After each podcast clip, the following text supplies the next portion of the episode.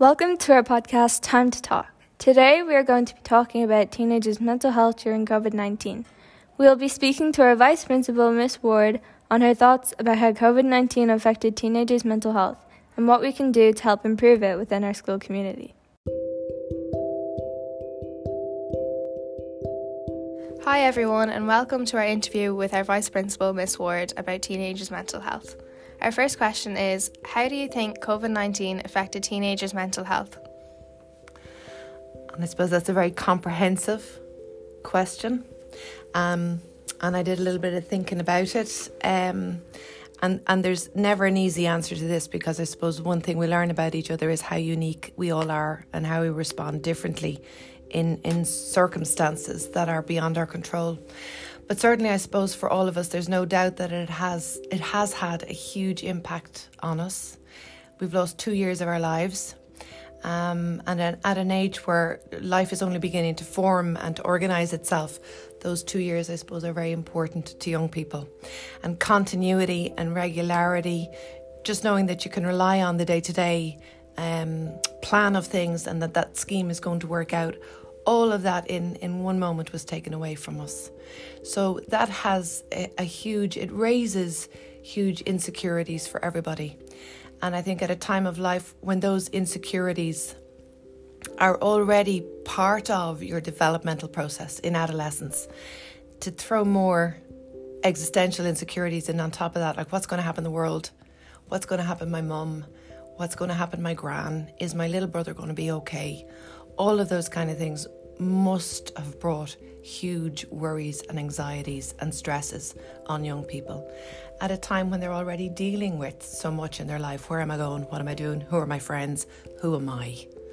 So I have no doubt, and I think we've observed, um, you know, definitely in our work with, with young people in the school, we've definitely observed the levels of stress the levels of anxiety, the levels of insecurity that somebody could could just step forward please now and tell us it's going to be all right. We're going to get through this and we will come out the other side and we will be fine.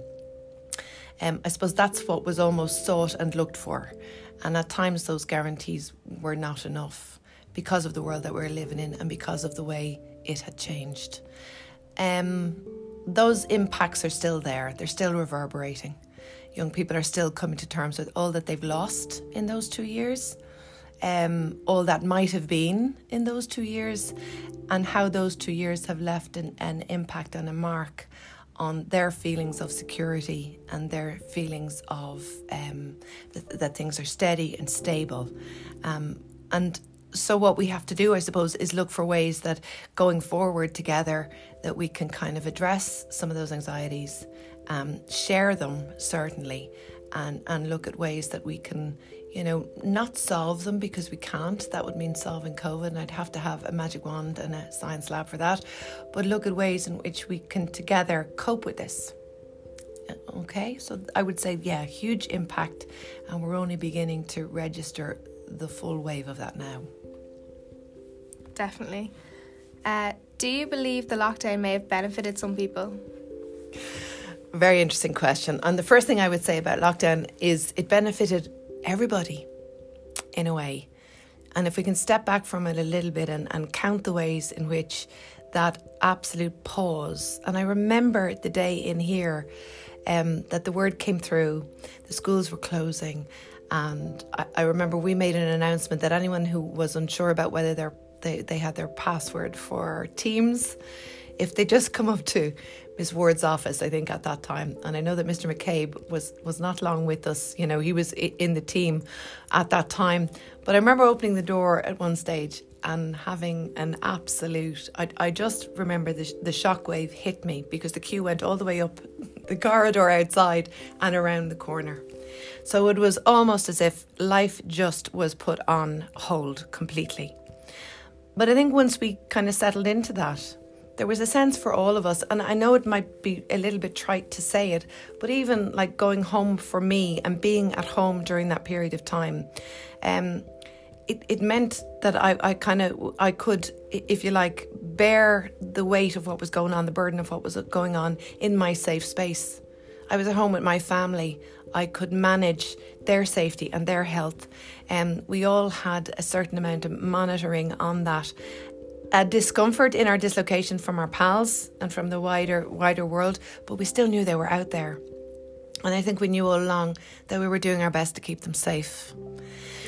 I think we all appreciated the fact that, you know, we were allowed walk in, in our localities and we all got out and we might have exercised better. We might have done a little bit of gardening. We might have spent a little bit of time with the dog. I myself began to paint by numbers and uh, I really enjoyed that. I found that very therapeutic. I think there's there's no doubt that being separate from people after a period of time began to wear really began to wear. And I know we all resorted to Zoom parties on a Friday night and quizzes, um, and people were very creative. But we all knew that it was inevitable that a fatigue and a tiredness would set in on those things, that we needed to be in contact with people. Um, I I think the the scale of it then, as we look across, you know, across our population, there were some people undoubtedly for whom um, that separation and isolation actually became quite detrimental. And I would know, even in the case of my own dad, um, who unfortunately is in a nursing home. Um, during that time, we had a lot of window visits with him, and uh, that was very hard. So, that lack of physical contact, of proximity, of actually sitting beside someone and picking up on their frequency, tuning in with them, really heart and soul. Um, but I, I, I do think I do think it gave us a security. I do think it gave us a safety. So I think in that sense, we benefited from that pause that was put on things, um, short term, certainly. Yeah, it was like a safe space at home. Yeah. What would you recommend for students who are struggling with their mental health to do? And this is a, a, a very, again, a very deep, deep question. And I think if I could answer it as simply as I can, I think the most important thing is to recognize that you're not alone. Absolutely. Um, to abs- to feel the vulnerability because there's no doubt this has made us recognize that vulnerability is so close to us as humans. We may go through the world with an air of confidence and a mask of confidence, but we're all so vulnerable at the end of the day. And that vulnerability is human. You are heir to that once you are a human being. So that vulnerability is at the core of who we are, and therefore we all share that vulnerability. So speak about it, talk to someone. We can do a lot of self talk, and I know that, but sometimes we can get locked in our own heads. We really can. And we can turn and turn and turn, and we all know that sense of I'm turning in circles, but there's no resolution, and I'm not getting out of this. And in fact, sometimes I think when we begin that turning, Eh, you know, it, it's almost as if we're tunneling down, we're burrowing down. We need to come up, we need to breathe air, and we need to reach out to someone. And anyone that I've spoken to who, look, myself included, um, in my own self talk, it is through talking to someone that you suddenly discover um, a support, a common experience, a commonality, and a place where you can feel comfortable and safe. Um, and everybody has that significant person that they can go to. Everybody has a pal, a teacher, an adult, a family member. There is somebody who will sit with you and have a cup of tea or a bottle of water or whatever it is, and someone that you can speak to. So please talk about it. Is there anything you think the school could do? Is there anything you think the school could do more of to help with students' mental health? Certainly what we've just talked about more of reaching out more of making sure that through our you know through all the agencies that we have in this school be it Meitheal be it um, be it prefects be it our teachers or tutors our TYs campaigns about speaking about it campaigns about sharing the experiences that we're having be they really positive or negative i think our mental health week the, the week of kind of our positive mental health week was really important because there was a platform where people could actually use time to talk um, and and you know access those moments where there was space given to talk. I think more of, of those is something that a school can organise. More of those uh, almost touch points where people can can they know that they can drop in to someone. They know that they can speak to someone. They know that on the corridor, and I mean that would be my message that that we are a community of care. Um, and I feel that right across the board, and that's our staff and our students and our and our wider staff. Um, there is never a time where it's not the time to talk okay that that would be my message. And even on the corridor you know you can walk a corridor and tell by somebody by somebody's eyes walking towards you because I know we can't see the full face that they're having a rough morning or they're having a tough moment. And just to be able to greet that person and say how are you doing? Now I know 90% of the time people will walk on and say I'm fine but just there are those moments where people will say well I'm, I'm not too good today. And you've created a space for conversation so I think, you know, we've spoken about creating that space for conversation and for support. Um, and I think initiatives like that worked with our TYs, worked with our Meitheal, worked with our prefects and our students across the board are, are very important moments for us to offer support.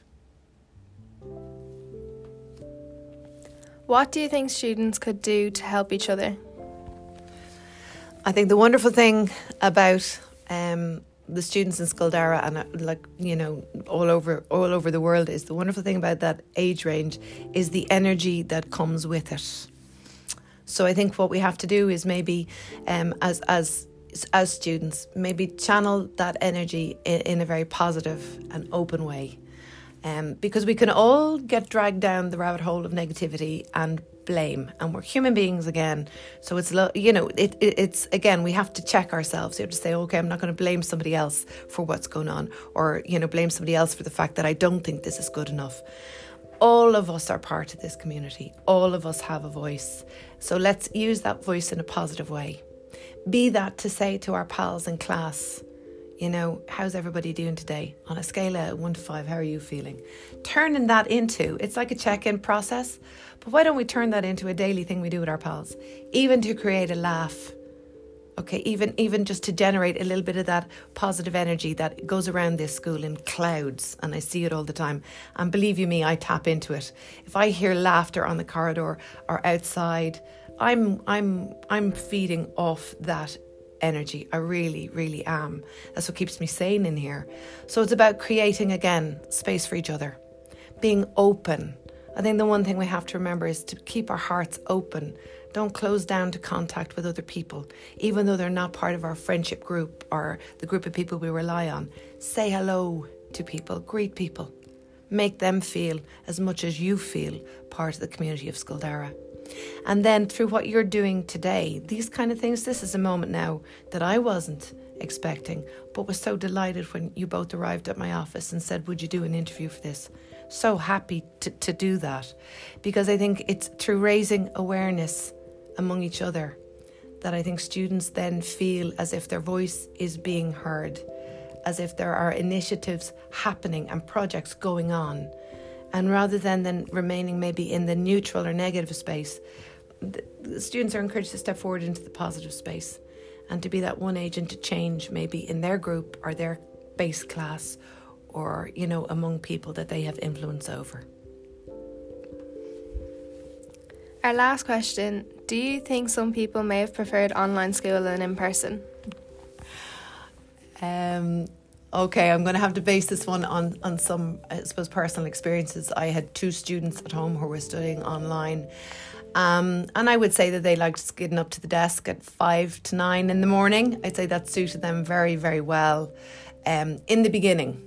So I, I, have no doubt about it that uh, there were there were benefits to, to online learning that, that we all saw but I, I never think you I don't think you can replace the, the relationships within a classroom, the energy again within a classroom. I'd say when you were online and that sense of isolation, there was no enthusiasm because there was there was very little you know in, in in a sense a class is about the rapport between the the student and the teacher the students and the teacher the students and each other and the students and the content what we're looking at today. So you can go into a class and have it all planned in your head, and all of a sudden, out of nowhere, that pop up question can just send you to the far side of the you know of, the universe nearly with with with where your your lesson goes and i think we lost that spontaneity we lost that sense of fun in, in the online version of ourselves. Um, we were all a bit cagey about who had cameras on and cameras off, who's listening, what's going on. Um, and I, I think that that you know there are benefits to it. I think Teams is a brilliant resource, and and some of the work done on Teams and what has been recorded on Teams and and and submitted through Teams. I think that's a fabulous resource, but I don't think you can replace the face to face and that enthusiasm and that engagement and that problem solving, those difficulties that we face sometimes in class, um, and, and, and how we iron them out human being to human being. Thank you, Miss Ward, for your interview. It was very good. Thank you very much, both of you, for coming along and for, for giving me an opportunity to sit and to pause and to think about that. And I, I wish you very all the best with the project that you're involved in for media studies. Well done. Thank you. Thank you.